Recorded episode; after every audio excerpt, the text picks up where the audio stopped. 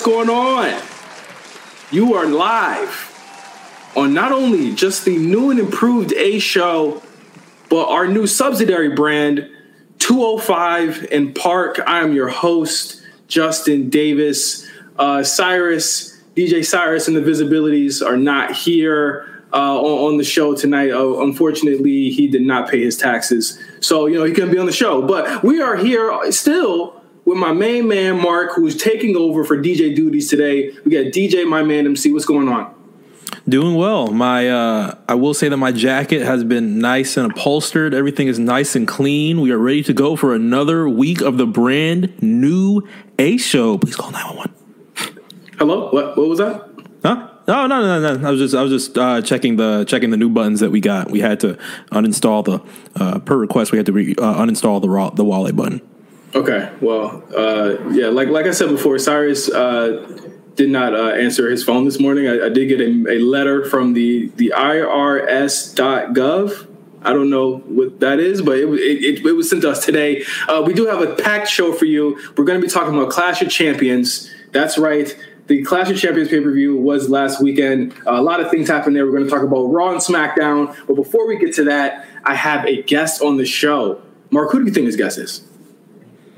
Uh, if I had to guess, if I had to guess, it's going to be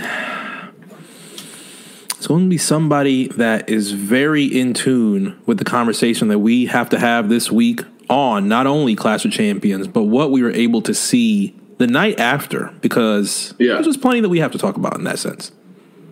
Word, word. That you you didn't answer. Okay, well the guest is my man, the host of chatting with Nelson. What's going on, Nelson? What, what, how, how, you doing, partner? What, what's going on? What's good, guys? Um, thanks for having me. Um, it's been it's a, it's a pleasure to be here, guys. Really, to be on the A show, the the brand new a show, yeah, and then new and improved. The, yeah. the new and improved A show, and to hear that you guys are you guys got a new brand now, two hundred oh five in Park. two hundred five in Park. Um, you know, I always wanted to do this with you know that other guy, but you know he's he's he's still um not he's still not answering the phone for me. Uh, that's completely fine though. Last week's show did gangbusters. Uh, they loved us on Reddit. They loved us on white Twitter. They loved us on UK Twitter. I think I've got a bunch of people on my side now. It's completely fine. We don't need them, right? We don't need them. Right? I told you it was Nelson. I mean, I've always felt like if you get UK Twitter on your side, then you know you're winning, right?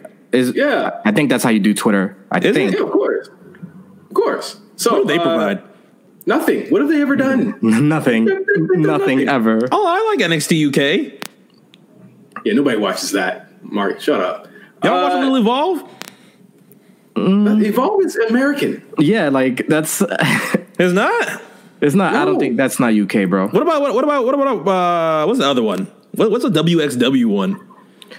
That's like Germany, yeah. So you're there. You're you're, you're warmer. All right, all right, that's close. You're you're you're kind of in the like ballpark area of that. Uh, let, let, let's let's let's get to some a couple of questions with Nelson before we start the show proper. Now, chatting with Nelson, uh, a lot of people say it's one of the, the best shows since American Idol. Um, but Nelson, a lot of people don't know this. You are also a singer yourself, right? No. Uh, uh, I mean, um, n- no. I, I dabble with the vocals though, but I'm not like a singer. You know, sounds would, like you have nice vocals. I, I thanks. Uh, I mean, uh, I've been known to flex a little vocal prowess here and there, but singer is a little, you know. Why? Why is why is that on my cue card? Why was the the vocal part? Um, I think I think Cyrus wrote that. I think he uh, wanted to have a singer this week. Maybe uh, podcast singer. It's it's a it's a easy mix up, right? Vocals. Um, I, I, think everything. Well, let's just go to the next question. Next question. Um, Nelson, who are some of the most esteemed guests? There we go. Uh, that you've had on your show in in the uh, couple of seasons that you've had it so far. Who, who are some of your favorite guests? Oh man, I've I've talked to some pretty cool people. I've gotten to talk to uh, two time Hall of Famer Booker T. Um, oh. I, have gotten to talk to uh, a guy who I guess the episode might not exist anymore because he doesn't pick up your phone calls anymore. But Don't say his um, name. Don't say his I, name. uh, uh, trust. we'll get I- bleeped. you will get bleeped. I, I won't. I, I don't want to have to uh, abuse the bleeper. But um, I, I've had a, a bunch of cool people, man. Um, and um, I'm looking to have more for season four. you know who you should, you should have on the show? Who? Bad Bunny. I've sent the email. He's a wrestling fan.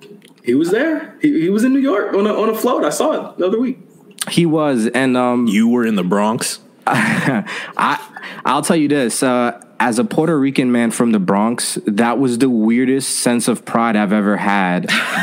to, to watch another fellow Puerto Rican man parade himself through the Bronx, it was weird. I was just overwhelmed with just, just like this immense sense of pride. It was it was really awkward. But, but I mean, if Bad Bunny asked you to come up and sing, you would have done it though. My heart out. I would have hit the vocals that I said I can occasionally hit. So you lied to me. All right. So uh, Nelson, thank you so much for being on the show. Uh, we're gonna go into No Holds Barred. Is, is the crowd ready for that? Let, let- hype them up with, with a little bit of music, Mark. Gotcha. Hold on one second. Okay.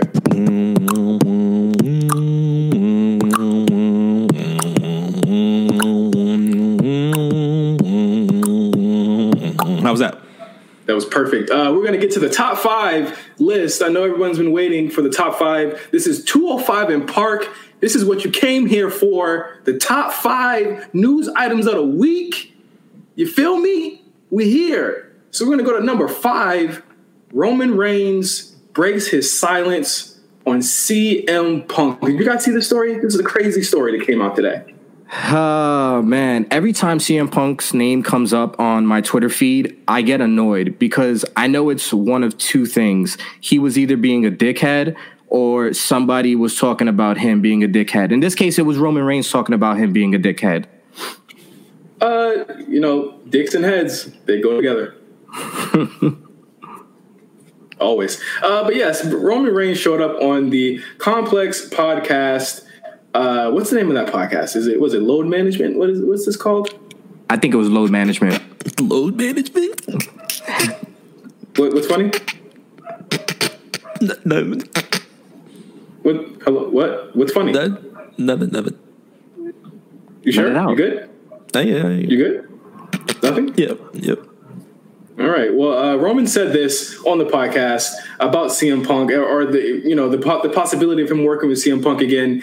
He said, from someone as big as The Rock to someone like a CM Punk, for instance, someone who really hits home with our audience, our hardcore fans. If you watch wrestling for the past ten to fifteen years and you love it, it's within your blood. Then you probably have some type of feelings about that guy. I know I do. Just by doing one of these things, which he, which is a podcast, he made a job hard. He made my job a lot harder five, ten years ago. But if it's something the fans can get behind, they can really make them sink their teeth into the product and really dive into the creative with us. I'm willing to do it. I don't like the guy. I don't know how many people that I don't know that many people who do, but I'm willing to put the business first and make really good content if that's the case. But he'd probably have to be slapped around a few times in order to, for to get his mind right. If it's willing, if the fans and the audience are going to like it and uh, and be into it, then most likely I'll be into it.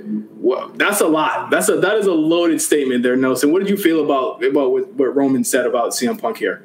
Um, I mean, uh, I feel the the sentiment behind it. Wrestling has always been my favorite thing in that like no beef is ever kind of eternal. Very few beefs in wrestling are eternal. They're always somebody you know ready and willing to kind of bury the hatchet for the the money, they, just just to get that bag. So I, I feel Roman in that in that sense, and and I'm not gonna lie, I I would kind of be a little bit intrigued down the line to see maybe a Roman Punk match, um, and see where that would you know take us in, in a storyline. But um, listen, man, like I said, CM Punk, it's always one of two things: him being a dick, or somebody talk about him being a dick. I'm sorry if I keep cursing, and uh, I just feel like what was uh, the point of him kind of making Roman's life so hard when Roman was first coming up? Because at the time he had everything. So I never really understood that. I never understood why he wanted to kind of you know go out there and shoot on a on a young cat like Roman when he was at the top of the world and he left it behind.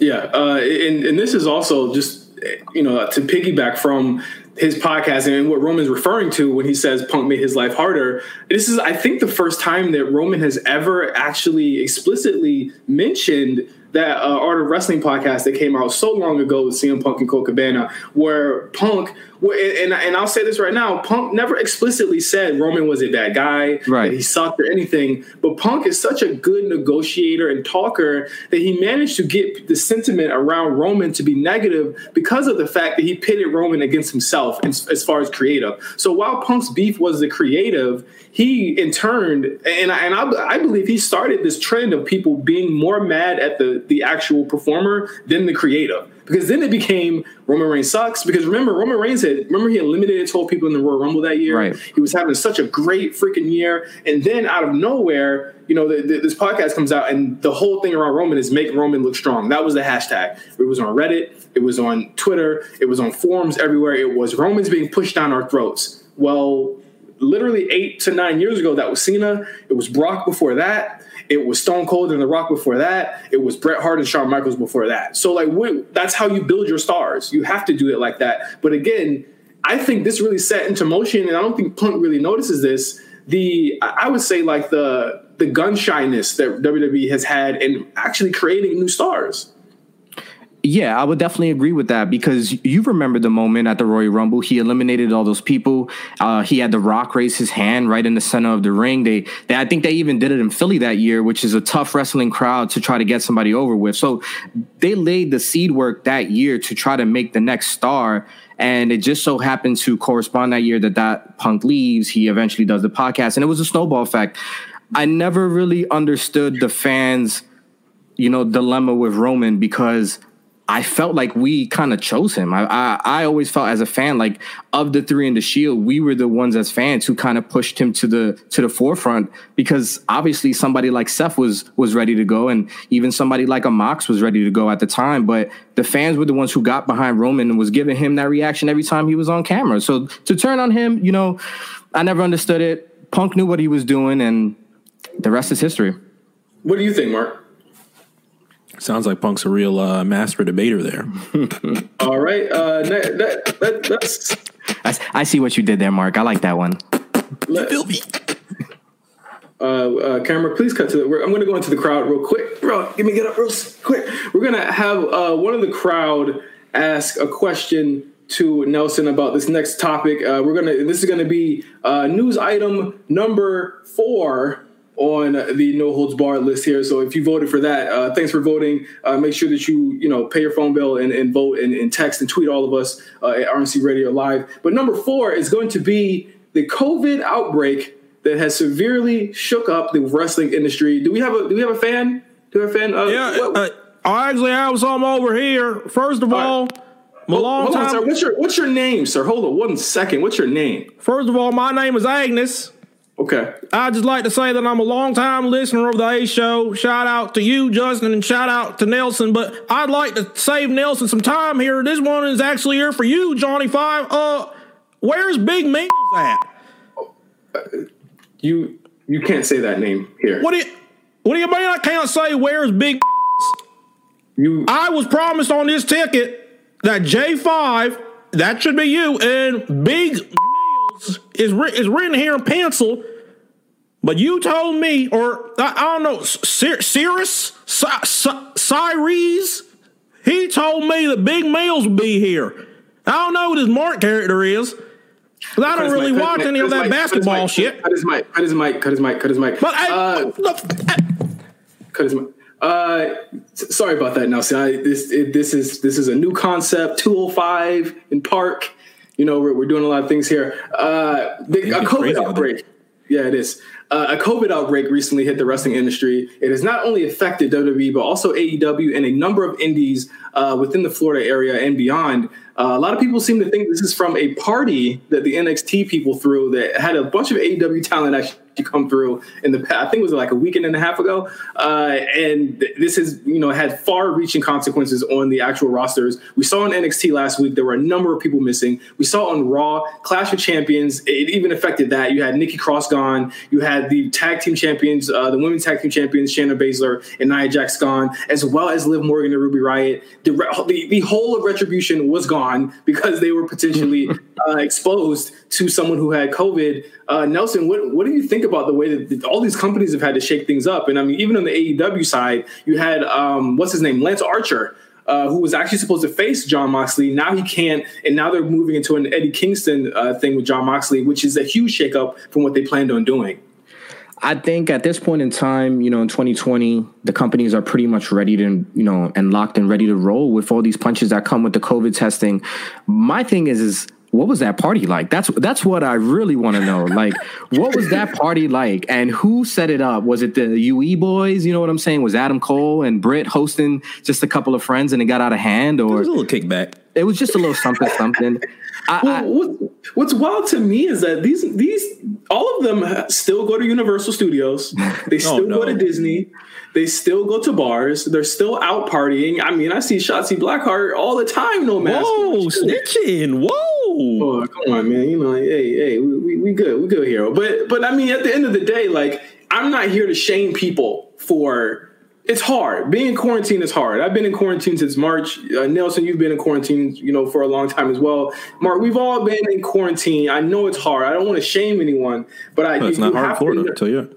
that, and that that's another thing though. Like Mark, like you guys are pretty much all open. Mm-hmm. They lifted all the as of recent. I think uh, on Friday afternoon they lifted all of the restrictions to um, to restaurants. Restaurants had an area where you couldn't really be open too late because that will entice people to start traveling into areas that are more open, to drink more often because that will be going on later into the night. But they lifted all of that. They lifted the 50% restrictions. So all of the little brunch spots, all the little evening lounges and things like that that were either closed or had to be 50% off are now wide open. It's why I'm staying in the house for the next two weeks. Yeah, it, it's it's wild, and as COVID um, as, as, COVID rates rise because kids are going back to school. Of course, we had Labor Day the, the beginning of the month, and now we're moving into flu season. It's going to get even worse. Um, I, I, shudder to think what could happen if there are more outbreaks, especially the top talent. I have to say, like, I have to commend like people like Asuka Bayley, Sasha Banks, Drew McIntyre, AJ Styles, Sami Zayn, who've all managed to kind of you know stay free from this uh, this instance, but I have to think like these shows are going to be really messed up if anything like this happens again within the next three to four weeks. Well, I think that they've been getting lucky and that everybody, for the most part, that they've had to, you know, put put a belt on hasn't really gotten sick. I think AJ got it a couple of weeks ago, um, a couple of cases here and there, but for the most part, they've been kind of lucky in dodging that. But eventually, the luck would have to run out, right? Like, eventually, if people are not taking it serious within the company enough that it was a, a wide enough breakout, somebody even if they're being com- um, careful, might get caught up, and that's when it's really going to get dicey. Like you would hate to see a, a, Drew get sick and have to drop the belt and just completely derail the rest of the year's plans. Yeah, it, it's it's very. That's why like you know, we're talking about Clash of Champions in a second, but things like Asuka coming out and playing double duty on that show, mm. it's important. And Asuka's played really like the COVID MVP, if, if there ever was one, because she's been present from the moment that things got shut down all the way to this. And she's been present within the moment, as has Drew McIntyre, as has people like MVP and Bobby Lashley. Mm. Like, those are the people that have kind of stayed stayed clear of all of this mess and been able to kind of continue on their storylines and help out the company in a big way, as well as people like you know over in AEW you had like you know who, has been who's been staying healthy over there. I don't even watch the show. Maybe if Cyrus was here, he would know. But I know a lot of people have been there week in week out at AEW as well. But I will keep you guys posted on 205 and Park uh, on on anything else that happens with that situation. The next news point: uh, James Storm revealed in a recent interview that he was signed in principle to WWE before COVID hit and was scheduled to make an appearance after WrestleMania. If you guys don't know, James Storm is Bobby Roode's old tag team partner at Impact Wrestling, and they went by beer money at the time. I personally think this is a great move for the E their tag team division sorely needs someone who knows the ins and outs of it and can give people great matches. I think I, I liken this to um, bringing in the Hardy Boys again uh, or bringing in Team 3D again to help out and help bolster that tag division and get some people over because the Street Profits have no one left. Shinsuke Nakamura and Cesaro have no one left. Is it similar, similar to like a John Morrison almost? Oh yeah, ex- exactly. Like you have to bolster that division, and I know WWE doesn't give a shit about tag teams, but I think bringing in James Storm is like, and it's, it's probably like a Bruce Pritchard move because that's probably his boy. But that's that's a move that helps tag teams. It helps the whole roster in in a big way. Yeah, I definitely saw that article and felt like it was a move that could have only helped the WWE because their tag team division is pretty much non-existent beyond Street Profits, and that's really it. Um, you know, so having James Storms come in and if they would have paired him with Roode, uh, just to have that veteran presence and be able to kind of put some legitimacy back in the tag team division because for, it felt like for a period WWE had like a brief little run with tag teams where tag team was kind of popping again. You know, they were trying to get it popping again, and then it just kind of fell back off. And it's been very, very hard in 2020 to get behind tag team wrestling in WWE. So I'm sad this one didn't work out. I, I really would have looked forward to it. I, I, hope he's able to come in after uh, when things are a little bit cleared up, but um, definitely a, a, big loss, especially now that we see tag teams are breaking up in WWE, and, and like there, there's literally nothing for the Profits to do on Raw. I, I mean, Viking Raiders are, are, are injured reserve. Um, Andrade, it seems to me that Angel Garza is going to be out on the shelf for quite some time. It's very, it's looking very spooky. I think they need to uh, probably uh, either bring some people up from NXT or just kind of uh, you know combine the belts at this point. Uh, which brings me to my next point here. We talked about retribution a couple of minutes ago, but last weekend they were wilding out on Twitter. Right after that episode of Raw hit, um, a lot of people hated it, but one thing that people weren't noticing was that all of the accounts for uh, the Retribution superstars, other than Mia Yim, who still has hers, uh, so her her own account, were changed over to Retribution accounts, including Dijakovic's account, who him and Slapjack were the most vocal of all of them. They took aim in Alvarez, CM Punk, uh, Eric Bischoff, and a lot more. Did you guys see any of these tweets? Uh, any of these tweets? what did they say to Bischoff? It said, "What boy?" I think he was just like, "Boy, I, I can't wait to to run a company to the ground just like you." Yeah. yeah, I caught the tweets. I'm behind the tweets. Listen, the retribution angle, it's been dicey at best. You know what I'm saying? It's not the all, best all thing running on TV. at worst, right? It's not the best thing running on TV. But once I saw them on Twitter and once I saw them going at people, I started to back it a little bit. I was like, okay, I, I can deal with this. I, I can, you know, stick around for another month or so if they're going to be on Twitter weekly, kind of just frying people up. It, it made me a, a, bit of a fan out there, say. I, I I agree. I know a lot of people are like, well, they still suck. I'm just like, I get it, but I see the vision. Like, I think they, I, I, and here's the issue: they're they're running a very tight rope between being too snarky to the point where I think the company's going to tell them to stop, right? Or they they are too within character, which again will probably the company will probably tell them to stop. They have to find a, a gorgeous middle ground here where they can still go on Twitter and have that same energy, but that energy has to be reflected on the television show as well, right? So um, if you have T Bar uh, no pun intended, barring people up online, you have to be able to do the same thing on the actual shows. I mean, these work shoot stuff, it works. It works on Twitter because it's it's a more open format. But when they get those scripts on Monday, they have to be fighting for them to have some type of character other than Bane Part Two. You know what I'm saying? Like they have to be able to do something way better than that. So, do you think that maybe? Uh I don't know because like I, have I've racked the angle in my mind a couple of a couple of times just thinking like how can they make this angle a little bit better because nothing about it really like grabs grabs me as a fan. So do you think that maybe them doing more I don't know commentary maybe and and getting on on a microphone more often will will it be able to shift something cuz even with them kind of adding their personality into it I I can't take it serious with the with the mask. I, I think that's what it is for me. I think the masks really really throw me off. Ditch the masks. Ditch the ditch the um the eye contacts. That's a that's like a Florida thing. Mark. Uh, huh? Ditch the. Where do you see that at? Hey, I've seen it. Orlando. I've, I've seen it. I've seen it a couple times in Florida myself. So, so if retribution starts coming out and says it's the corporate greed for me, will that will that start hitting? Yeah. Oh, oh, they going on black Twitter? Yeah, yeah, yeah, yeah. If they start if they start leaning into if they start leaning into it. They say, "Oh, colonizers, Caucasoids." They start. yeah, where, where, are you going to draw the line at? What's the, what's the line in the sand for you? Normalize us coming out every Monday at eight o'clock.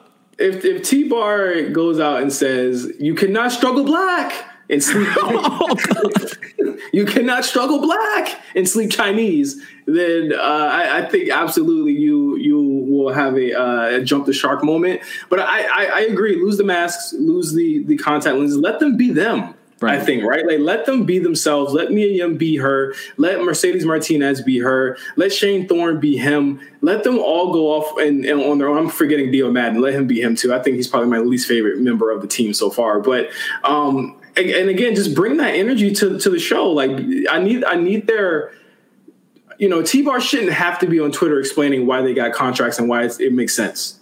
You know, like he, he had to explain that on Twitter. Hmm. He should have explained that on that terrible ass episode of Raw. Yes. You know, like that, that should have been explained there. So hopefully um, they come back next week or we have something. We, we had a, a, little bit of a preview of them on Raw just to let people know that they weren't completely gone. But um, I, I, I think they have to be a little bit more wily about how they push these people uh, in, in the next couple of weeks. And speaking of uh, Raw, before we get to Raw, we got to talk about Clash of Champions last weekend one of my favorite pay per views of the year. What did you guys think about it?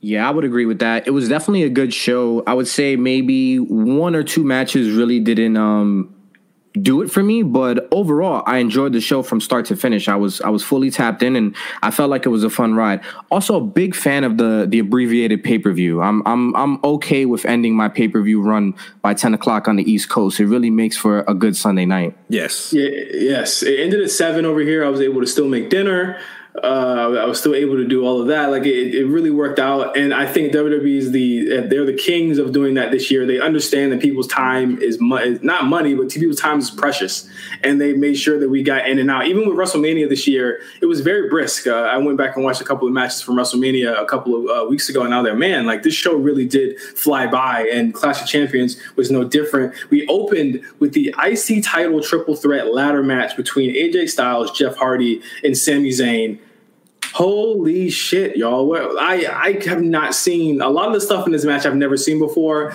But Jeff Hardy is wilding for doing some of the stuff that he was doing at 43 years old in this match. Yep.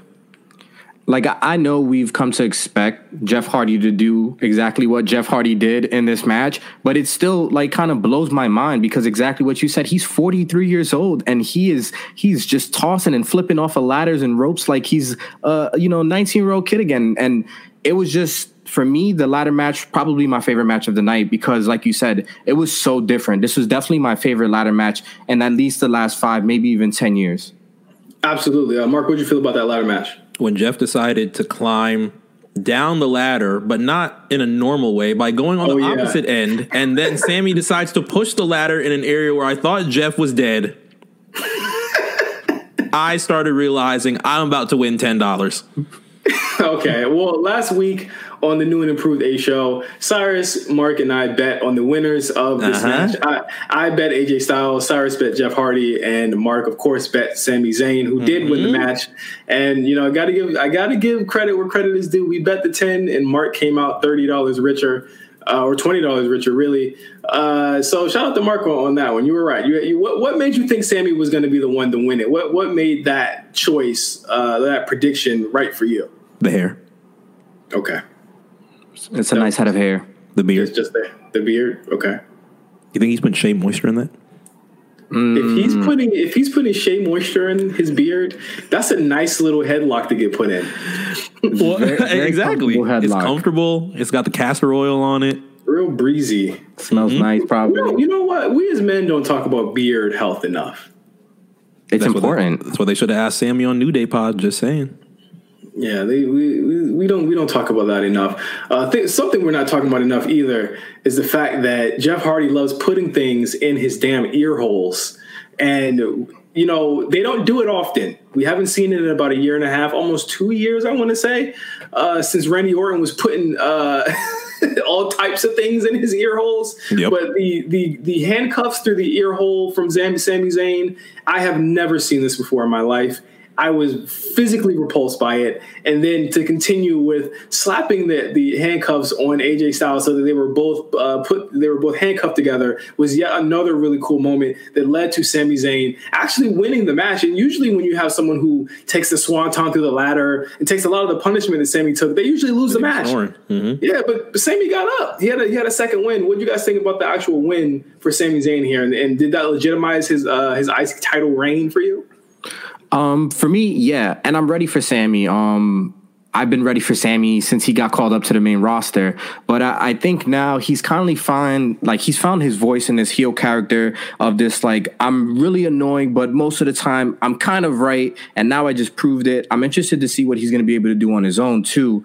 But um, it, it was uh, it was nice to see the the the dynamics of these three because it was almost like a a past, present, future of the mm-hmm. WWE in that match when you got Hardy and everything he's done with the ladder match, and then you got AJ Styles, and then you got Sami Zayn. And, and for me, at least as I was watching it, I was just kind of like, wow, like Sami is what I've always thought he is, is the future. And I'm excited for him to get on this run.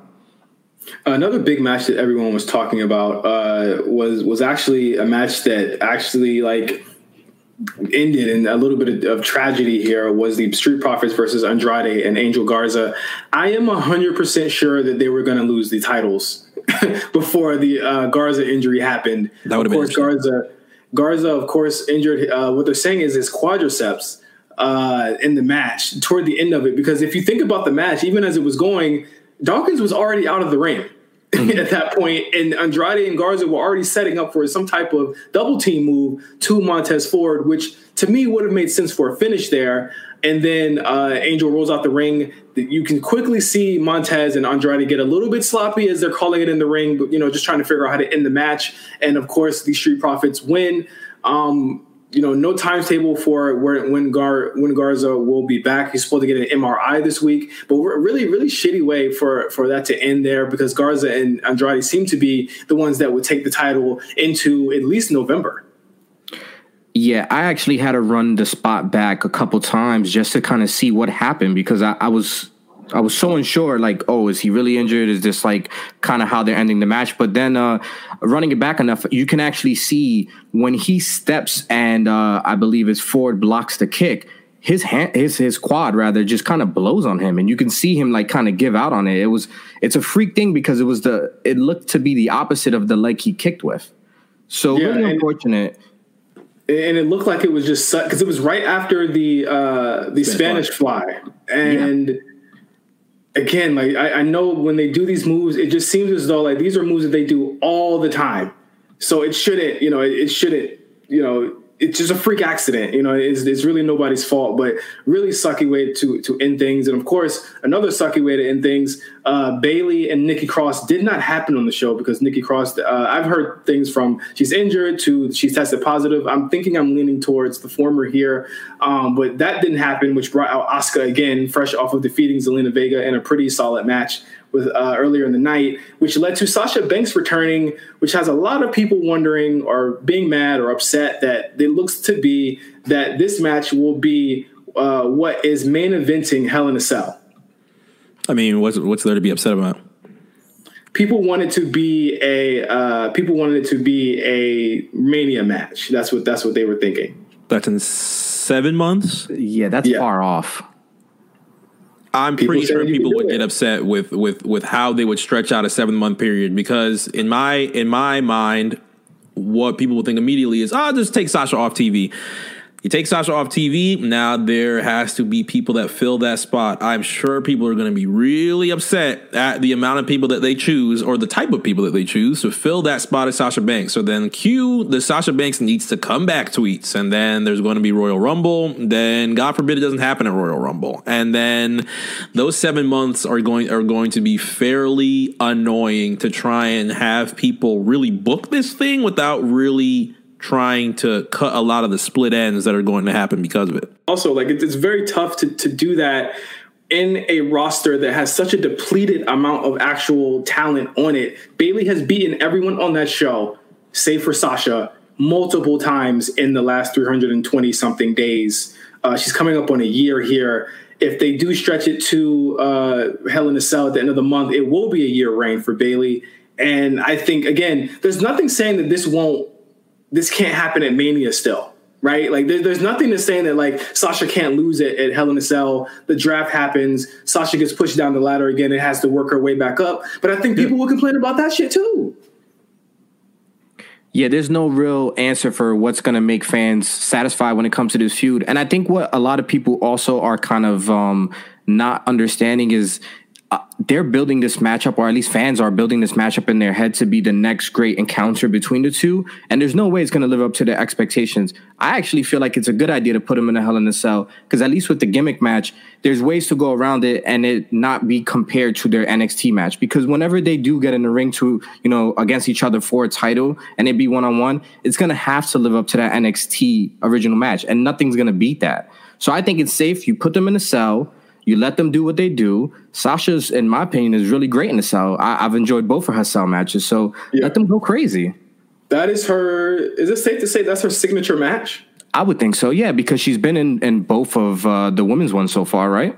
Yeah, that that is that's her match. Like I, I, don't I don't see why you wouldn't put her in a match that you know she's going to excel at. And Nelson, you brought up a really great point. Um, you know, there is a expectation for that match, and if it does not live up to it, the people will blame booking. People will blame all everything under the sun, other than the fact that these women are not who they were five years ago. Exactly. You know, I think people would want to win in that sense, though, right? I mean, you lost to Charlotte in the cell, you lost to Becky in the cell. Uh, this is now going to be the, the the last horsewoman that that Sasha faces in the cell. I'd expect a, some form of a win here, right? I, I, and I, I don't want to. I don't want to predict too quick. You know, we're four weeks away from Hell in a Cell. It's yeah. not even. It's not confirmed, quote unquote, that this is going to be, a, you know, a match there. But it's looking to be that way. But I, I would have Bayley win it. I would still have Bayley win this oh, match. People are going to be pissed. Lose yeah. to all three horsewomen. Who you, you thought? You thought? You thought the Twitter threads were long before? it's gonna be even worse now. Well, here, here's my thing. It's like Sasha's super injured. That's the story. The story mm-hmm. is is that she wasn't ready to come back, right? Yeah. The story is is that Sasha physically wasn't ready. She tried all she could. Her neck still hurt. She still wasn't in the right place. You beat her there, have her miss out on November, December, have her come back for Royal Rumble. Why not have this match now? And, and if, if and that's the case, don't draft her. Don't trade her. You know, or if you do trade her, trade her to Raw. You know, do whatever. Have her go to Royal Rumble and win it, and go right back to SmackDown to face Bayley. Mm-hmm. Only, but that that still leaves the issue. That still leaves the issue that we are talking about. Bayley has no more challengers. Yeah, but think about it this way: if Sasha was to win, right, you would have to then. Uh, I'm assuming they would then have to run it back with Bayley just because of proxy. She was the champ; they need that rematch. But after that, Sasha would also have no challengers. I feel safer keeping the belt on Bayley because at least right now she's a proven commodity. She's gonna get people to look at the product, you know, as much as she can. She's gonna be out there. You can trust her. And yeah, I'm tired of her running the same matches with the same women on SmackDown. But I feel a little bit more comfortable doing that with heel Bayley than I do of uh, what would probably be a babyface Sasha, right? Like if Sasha overcomes the odds and wins the title, there's no way you can then parade her out there and be a heel. Yeah, and, and again, like you're absolutely right. We need we need the same. We need a good amount of story to get Sasha to a babyface turn. We need a very good story to get her there, and I think this is just the beginning. And I don't mind this match if it's in service to that. But I do think we need to just have the damn match already. We waited for way too long for this match to happen. Let's just do it, get it over with, and then worry about it later. Yeah. Um, one more thing that I want to talk about. I, I know we, we're, we're, kind of running up to the commercial break here. Uh, Drew McIntyre, Randy Orton, spectacular ambulance match. I really liked it a lot. I love the callbacks. I love the long term storytelling that was all throughout this show. Yeah, really love the selling of the heart of the of the sweet chin music to boot he beasted with there. that. Oh, hit the hit the. Oh, fuck! Sorry, isn't here. he beasted with the sweet chin music. First of all, I knew it was coming. I knew it was coming from a mile away. Once you get the big show pop up, I was like, "Oh, Shawn Michaels is hitting the sweet chin music at some point in the next fifteen minutes or so." But it was the, it was the toss after, you know. Yeah, the toss was cool. The push that that really set it over the edge for me. Um, let's get to the main event here before we get to the commercial break and talk talk a little bit of Raw. Roman Reigns versus Jey Uso. This is a match that I, I tweeted on Sunday. We're going to be talking about this match for a very long time, and far too often at these pay per views, like you know, I, will say that I really enjoyed Payback, and that was one of my favorite pay per views of the year, also. But that doesn't have a match on there that's going to have me, you know, saying, "Oh, I remember that. Remember that? Remember Riddle versus Corbin on Payback?" Like, no one's going to talk about that. People are going to talk about Roman Reigns and Jey Uso as the moment. You know how they talk about the Seth Rollins turn as the moment. Uh, they talk about you know the Dean Ambrose turn also as the moment. They talk about you know Stone Cold shaking the hand of Vince McMahon as a moment. this is a moment to me where wrestling storylines, whether they're emotional, whether they you know make you stand up and cheer, it's one of those moments where Roman Reigns and what he did with Jey Uso was not only and, and again like the match was good. It was it was a good match. It wasn't great, but the story took it over the edge. Yeah. You you had Roman talking to the camera, literally breaking the fourth wall. Those mics were crispy. Yeah, they they were. He was mic quality one thousand percent. And you got to think. Let's just get the story and the psychology of all this, and, and that is the reason why the mics were hot because there, there was a lot of psychology within the actual match of Roman treating Jey like he was his little brother, the way he was beating him down, Jey fighting back, and every time Roman beating him down, playing into the story that they said in the actual video package on the on, on the uh, on the pre-show, and then Jey actually fighting back and Roman being like, no, no, no, no, no, you can't, you can't do this. Like, I, you know, his his whole attitude changing. Like, there was a point where Roman looked at Corey and uh, and Michael Cole and said, "It's okay, I love him. After this, we're going to be friends." Because he heard Cole getting off. I, I won't say it's one of Cole's best works, but I really did enjoy Cole and Corey being able to see Jey get some offense in, being able to surprise with super kicks, get him down into some really close twos, and then of course the uh, uh, the two count kick out with the low blow, uh, gets him back again with a splash. It was it was it was really good stuff there. Yeah, I thought the match was paced perfectly. You know, like you said, it was good. It wasn't great. You had your your little comeback moments, but the entire time I felt like I was on this emotional roller coaster where I knew the outcome prior, but just watching it kind of take place before my eyes, yeah. I, I really couldn't understand what I was seeing. And I was just like, wow, very few moments in wrestling in the last couple years have kind of really left me breathless, I would say. And this was one of the moments where I was like, wow, there, he is really just laying it into him. And even the moment where you thought Jey had a chance, this is one of the slickest kickouts I've ever seen. And we know Roman is the king of the kickout the low blow kick out at two was so masterfully done because Roman's face after turned from wincing in pain to laughing on the ground. And then it turned into something that was more disrespectful, where he's beating down Jey because now Roman knows Jey is going to fight with everything that he has. And he knows he's not just going to be able to beat him. He spears him, lifts him up, and says, No, no, no, no, no. on some 2K shit. Marc knows what we're talking about. Mm-hmm. And says, you know what? I want to hear him say it. I want him to call me the chief. He looks at Paul Heyman. This is a moment that I thought was my favorite moment, and I, and this is why I gave it the five stars. He looks at Paul, and and Paul is telling Roman, "You are the tribal chief. You are the greatest of all time. I love you, etc., etc." Roman says, "No, I don't want you to say it." I want him to see it. Paul was for real trying to save him. He's like, "Oh my goodness, my tribal chief." Roman said, uh, "Chill out." Paul Heyman was one of the underrated MVPs. Uh, Roman undisputedly MVP here, but mm. Paul Heyman was one of the understated MVPs for his characterization. This is not the confident cocky Paul Heyman knowing that he has a Brock Lesnar. this is, this is a Paul Heyman. this is a Paul Heyman that is legitimately afraid of Roman Reigns. How did you guys feel about Paul throughout this whole match? Um, I'm glad that they didn't immediately stick him on to Roman as just the advocate. And I was from the beginning of the match, I uh, I appreciated that he didn't do the Brock Lesnar intro, uh, you know intro with the whole the reigning defending because honestly, I kind of expected it. That's Paul Heyman's whole thing, but I, I like we shied away with it. And then as the match um, progressed, like you said, just to him shouting the tribal chief and and and showing like I may not have control over this guy the way I had over Brock. And and granted, it's Brock Lesnar, right? Nobody really controls Brock Lesnar, but there was there was a, a level of of friendship there between Brock and Paul there's not that level of friendship between Roman and Paul. It's business, and Roman is hiring Paul, and you can see that relationship as the match progresses. I'm not talking to you; I'm talking to the person in the ring. Like, know your role. I think Paul is good at what he does, which is making everybody else around him look like a million bucks and and just the facial expressions and and the shouting and and and that's what he does and he he did it great again and to end the match, um, Roman will not pin him. Roman will not pin him. Even after two more spears, he won't pin him.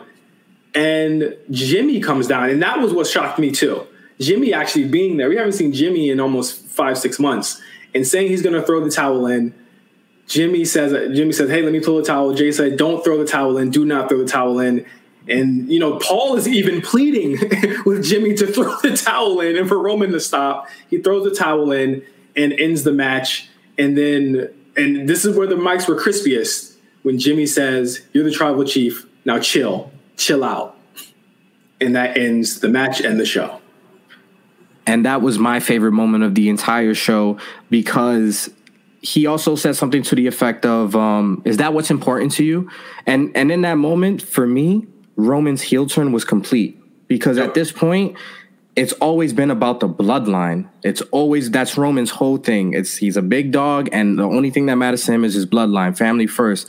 And he proved in that moment in time that it's no longer family first.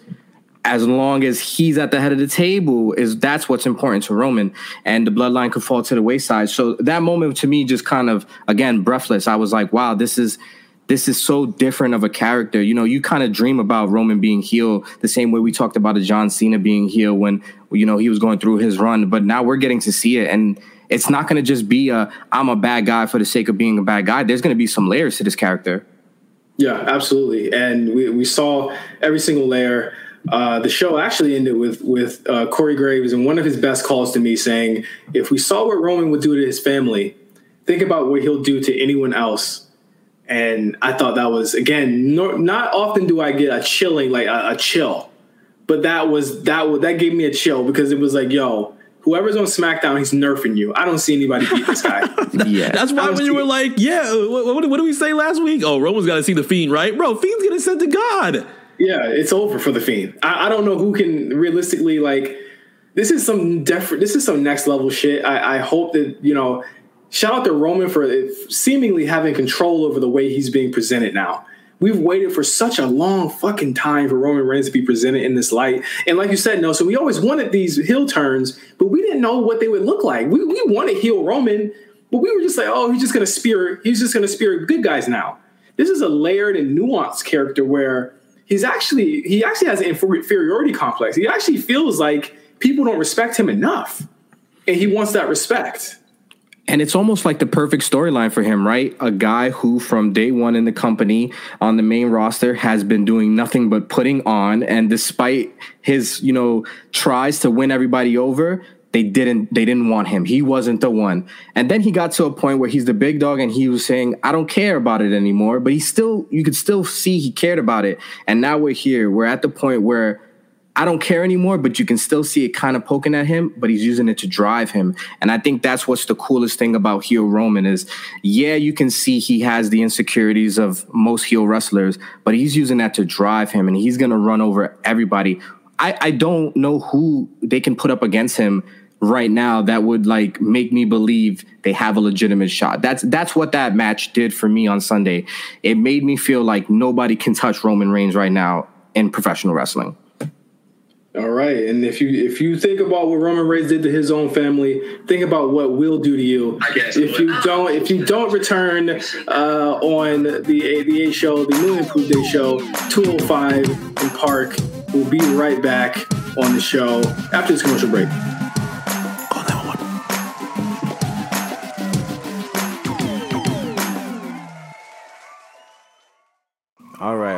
I know y'all are busy listening to the best wrestling podcast on the goddamn planet, but there's a message from me, the Platinum Chanel boy, aka Jeff, about what you guys should also be tapping into this week, and that's the Elite Media Group and listening to RSPN with me and Mark and the Play for Keeps guys. So we talking about everything NBA Finals, the Los Angeles Lakers versus the Miami Heat. You know it's a motion picture. You know we went hard. You know we went crazy. Make sure y'all subscribe, tap in, and lock in. I'm gonna pass it back to the A show guys. I gotta call him. Well, I have no idea where he is, but we're gonna figure that out. Yeah, lock in. And we're back on the new and improved A show, our new subsidiary, 205 in Park.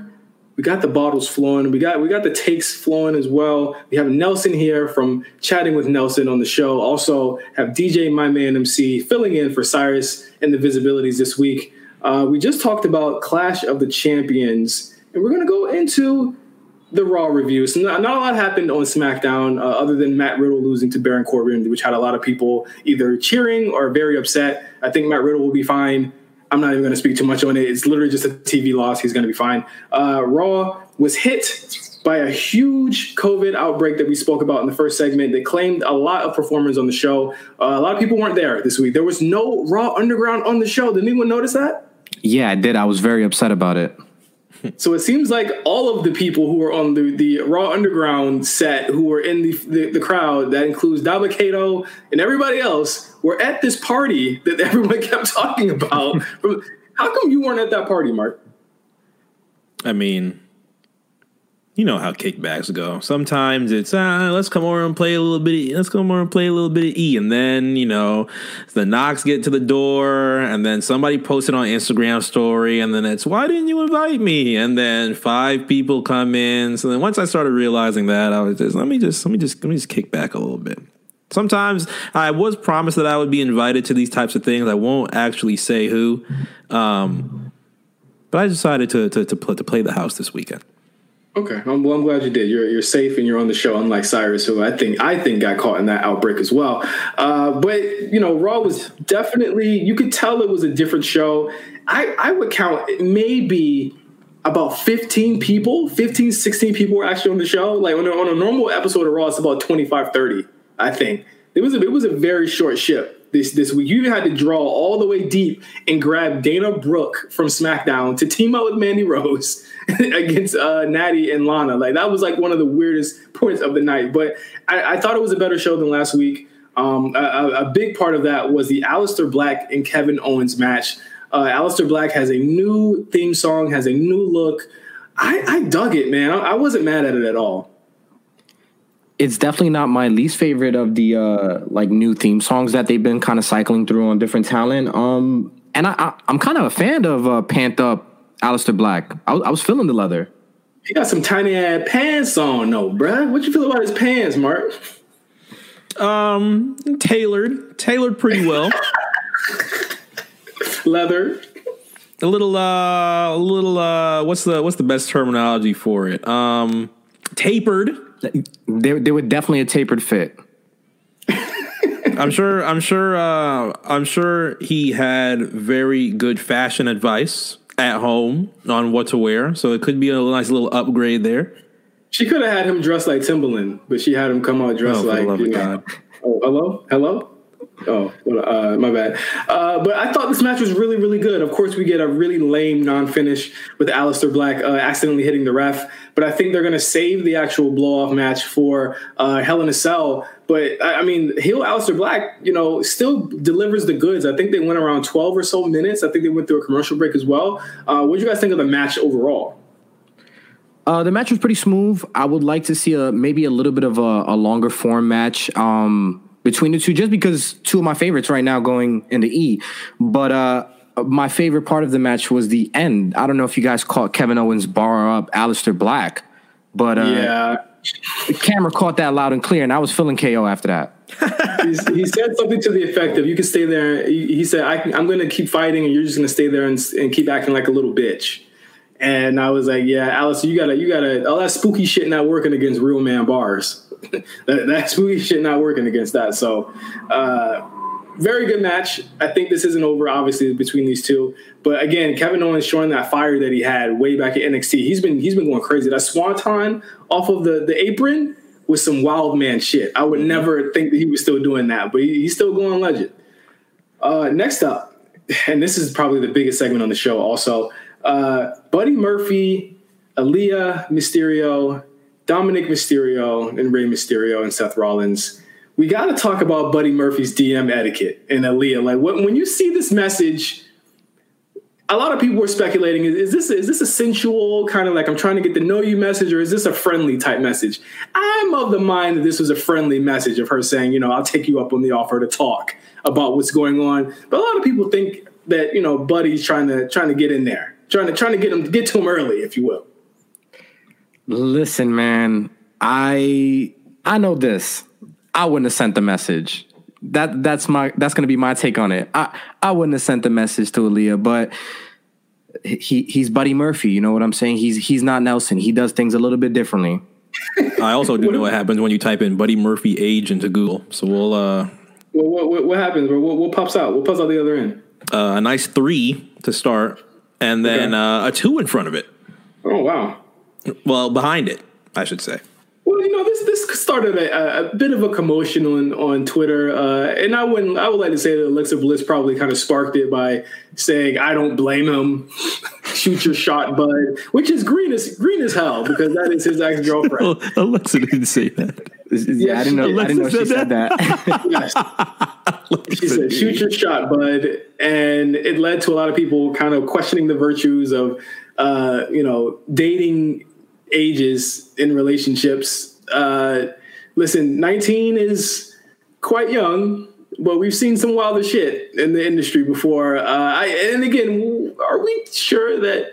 Is this leading to Aalyah and Buddy being an on-screen, on-screen couple? I mean, I, I just think that Aalyah, this is just for the storyline, and she'll be gone after it's over. I think I'm waiting for the point in which uh, Mama Mysterio is finally going to be revealed to be the true matriarch and just come out and start wilding. Because at this point, Seth is fighting his way through the family. I, I, I might need to see Aalyah in the ring. I might need to see Aalyah just you know go crazy real quick, a, a, a quick little singles match or something. Because what what is going on with Seth and his obsession with this Mysterio family? And, again, this all started from from Mysterio literally telling Seth congratulations on becoming a dad. Like this is what this whole thing started from, and he's taking it way personal. Someone actually, um, and, I, and I, I'm sorry if you listen to the show. I forgot your at. I, I can't. I tried to find him for the show. I could not find it. I, I had so many, you know, things in my mentions. But someone said that this was Seth's um, his fear of becoming a father is what this storyline is about. Is that he Wow. he is afraid Wow. of becoming a father, and that's why he's attacking them. And I was like, that's that's probably way deeper than the, what they were thinking. But I'm a rock with it because it does make sense. Didn't Rey say uh, he can't handle things at home? I was like, whoa, where did that, where that come? Okay, what, what you know that I don't know, Rey? Yeah, I would You know, love to think that was like a deep down. Get strapped down. I, I would love to think that's a deep down storyline because that that would that'd be phenomenal. Then I'm I'm on board. Let's let's keep this going. But at this point, it kind of just feels like Seth is just like these are the only two people who show up every Monday that lets me mess with them. So I'm gonna just keep you know I'm gonna keep fucking with them. Yeah, it, it's definitely like a, a, a storyline that's like again. It, ha- it, I think it took over the timeline so much that people were not even worried about the fact that Dominic had, in my opinion, his best match with Buddy Murphy last night. I thought that match was really fucking good. Yeah, I'm a, I'm a fan of Dominic. Um, I actually wasn't expecting him to be as good as he is, and and there's definitely room to grow.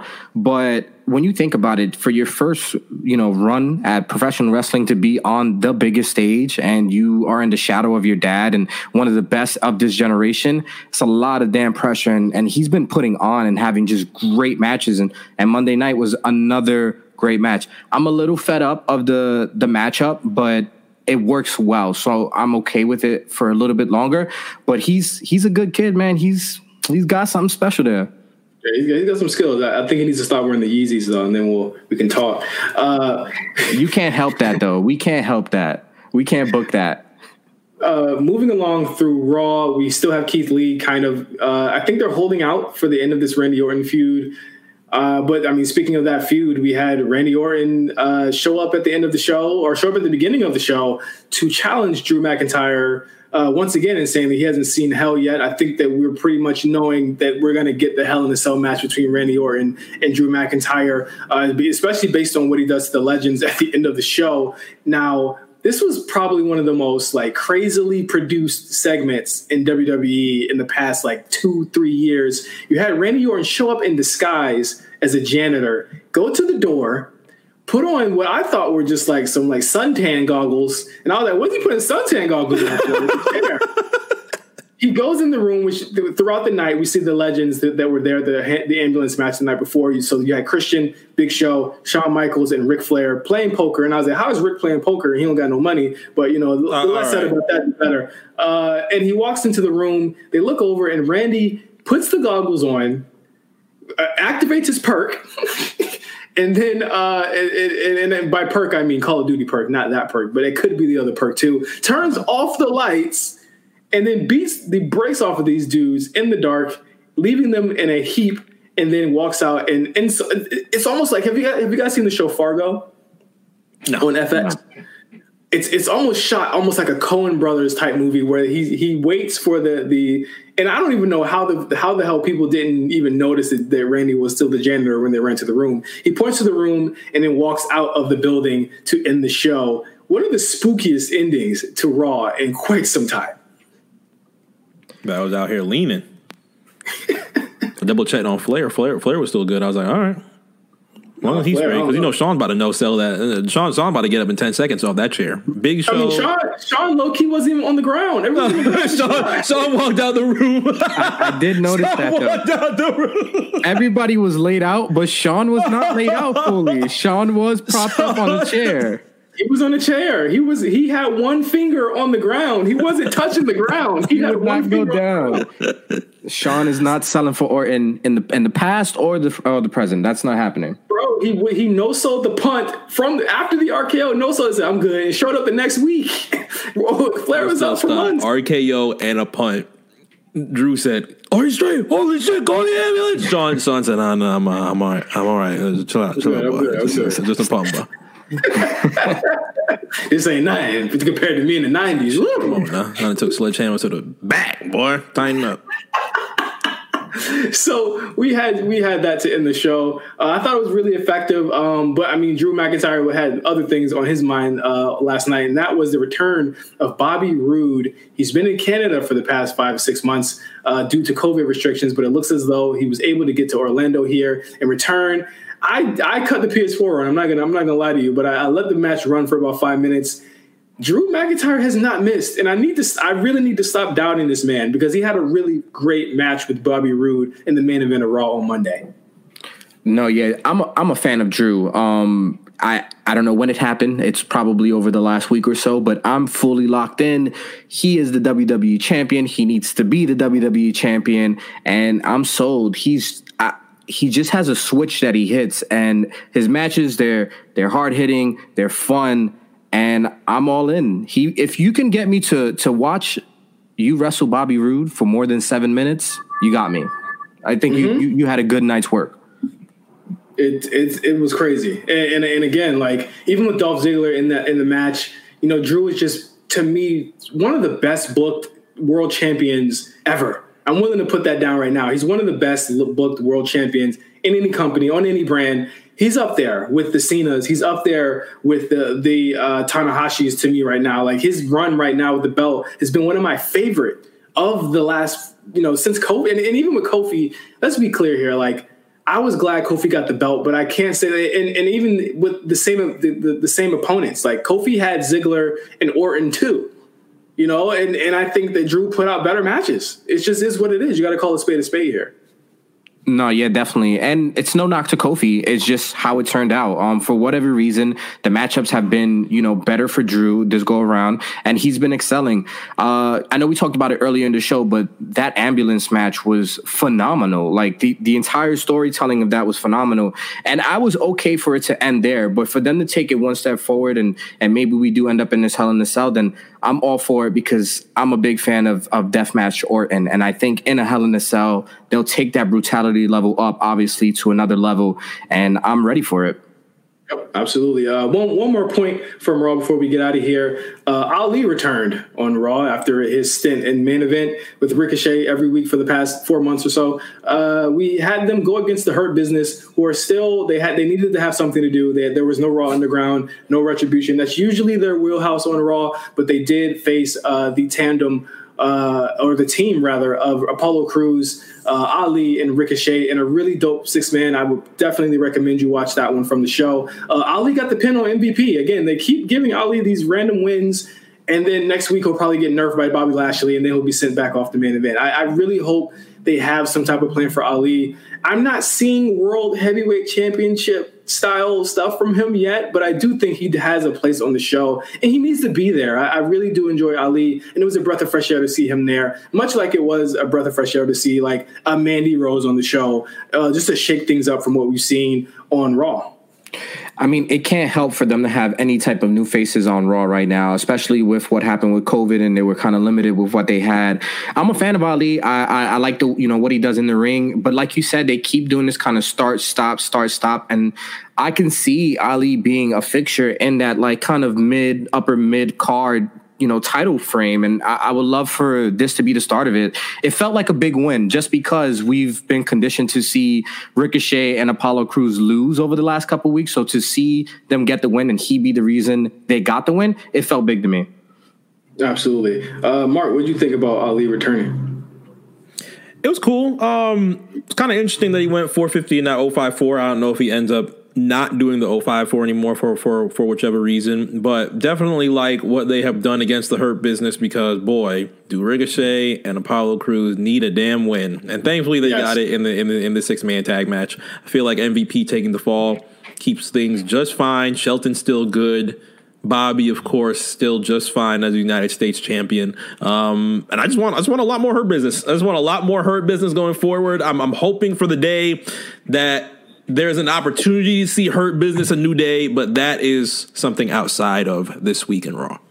Yeah, absolutely. Uh, and that was the shows for this week. We've covered everything here on 205 in Park. I want to thank Nelson for being on the show. Thank you for doing this, pal. I, am really sorry about the questions in the beginning. Uh, we're going to get that cleared up, and I, I you know, I'm, I'm, i just really is I'm Agnes just, still here? I hope not. I hope he was taken away. No, I think he got. I think he got booted out though.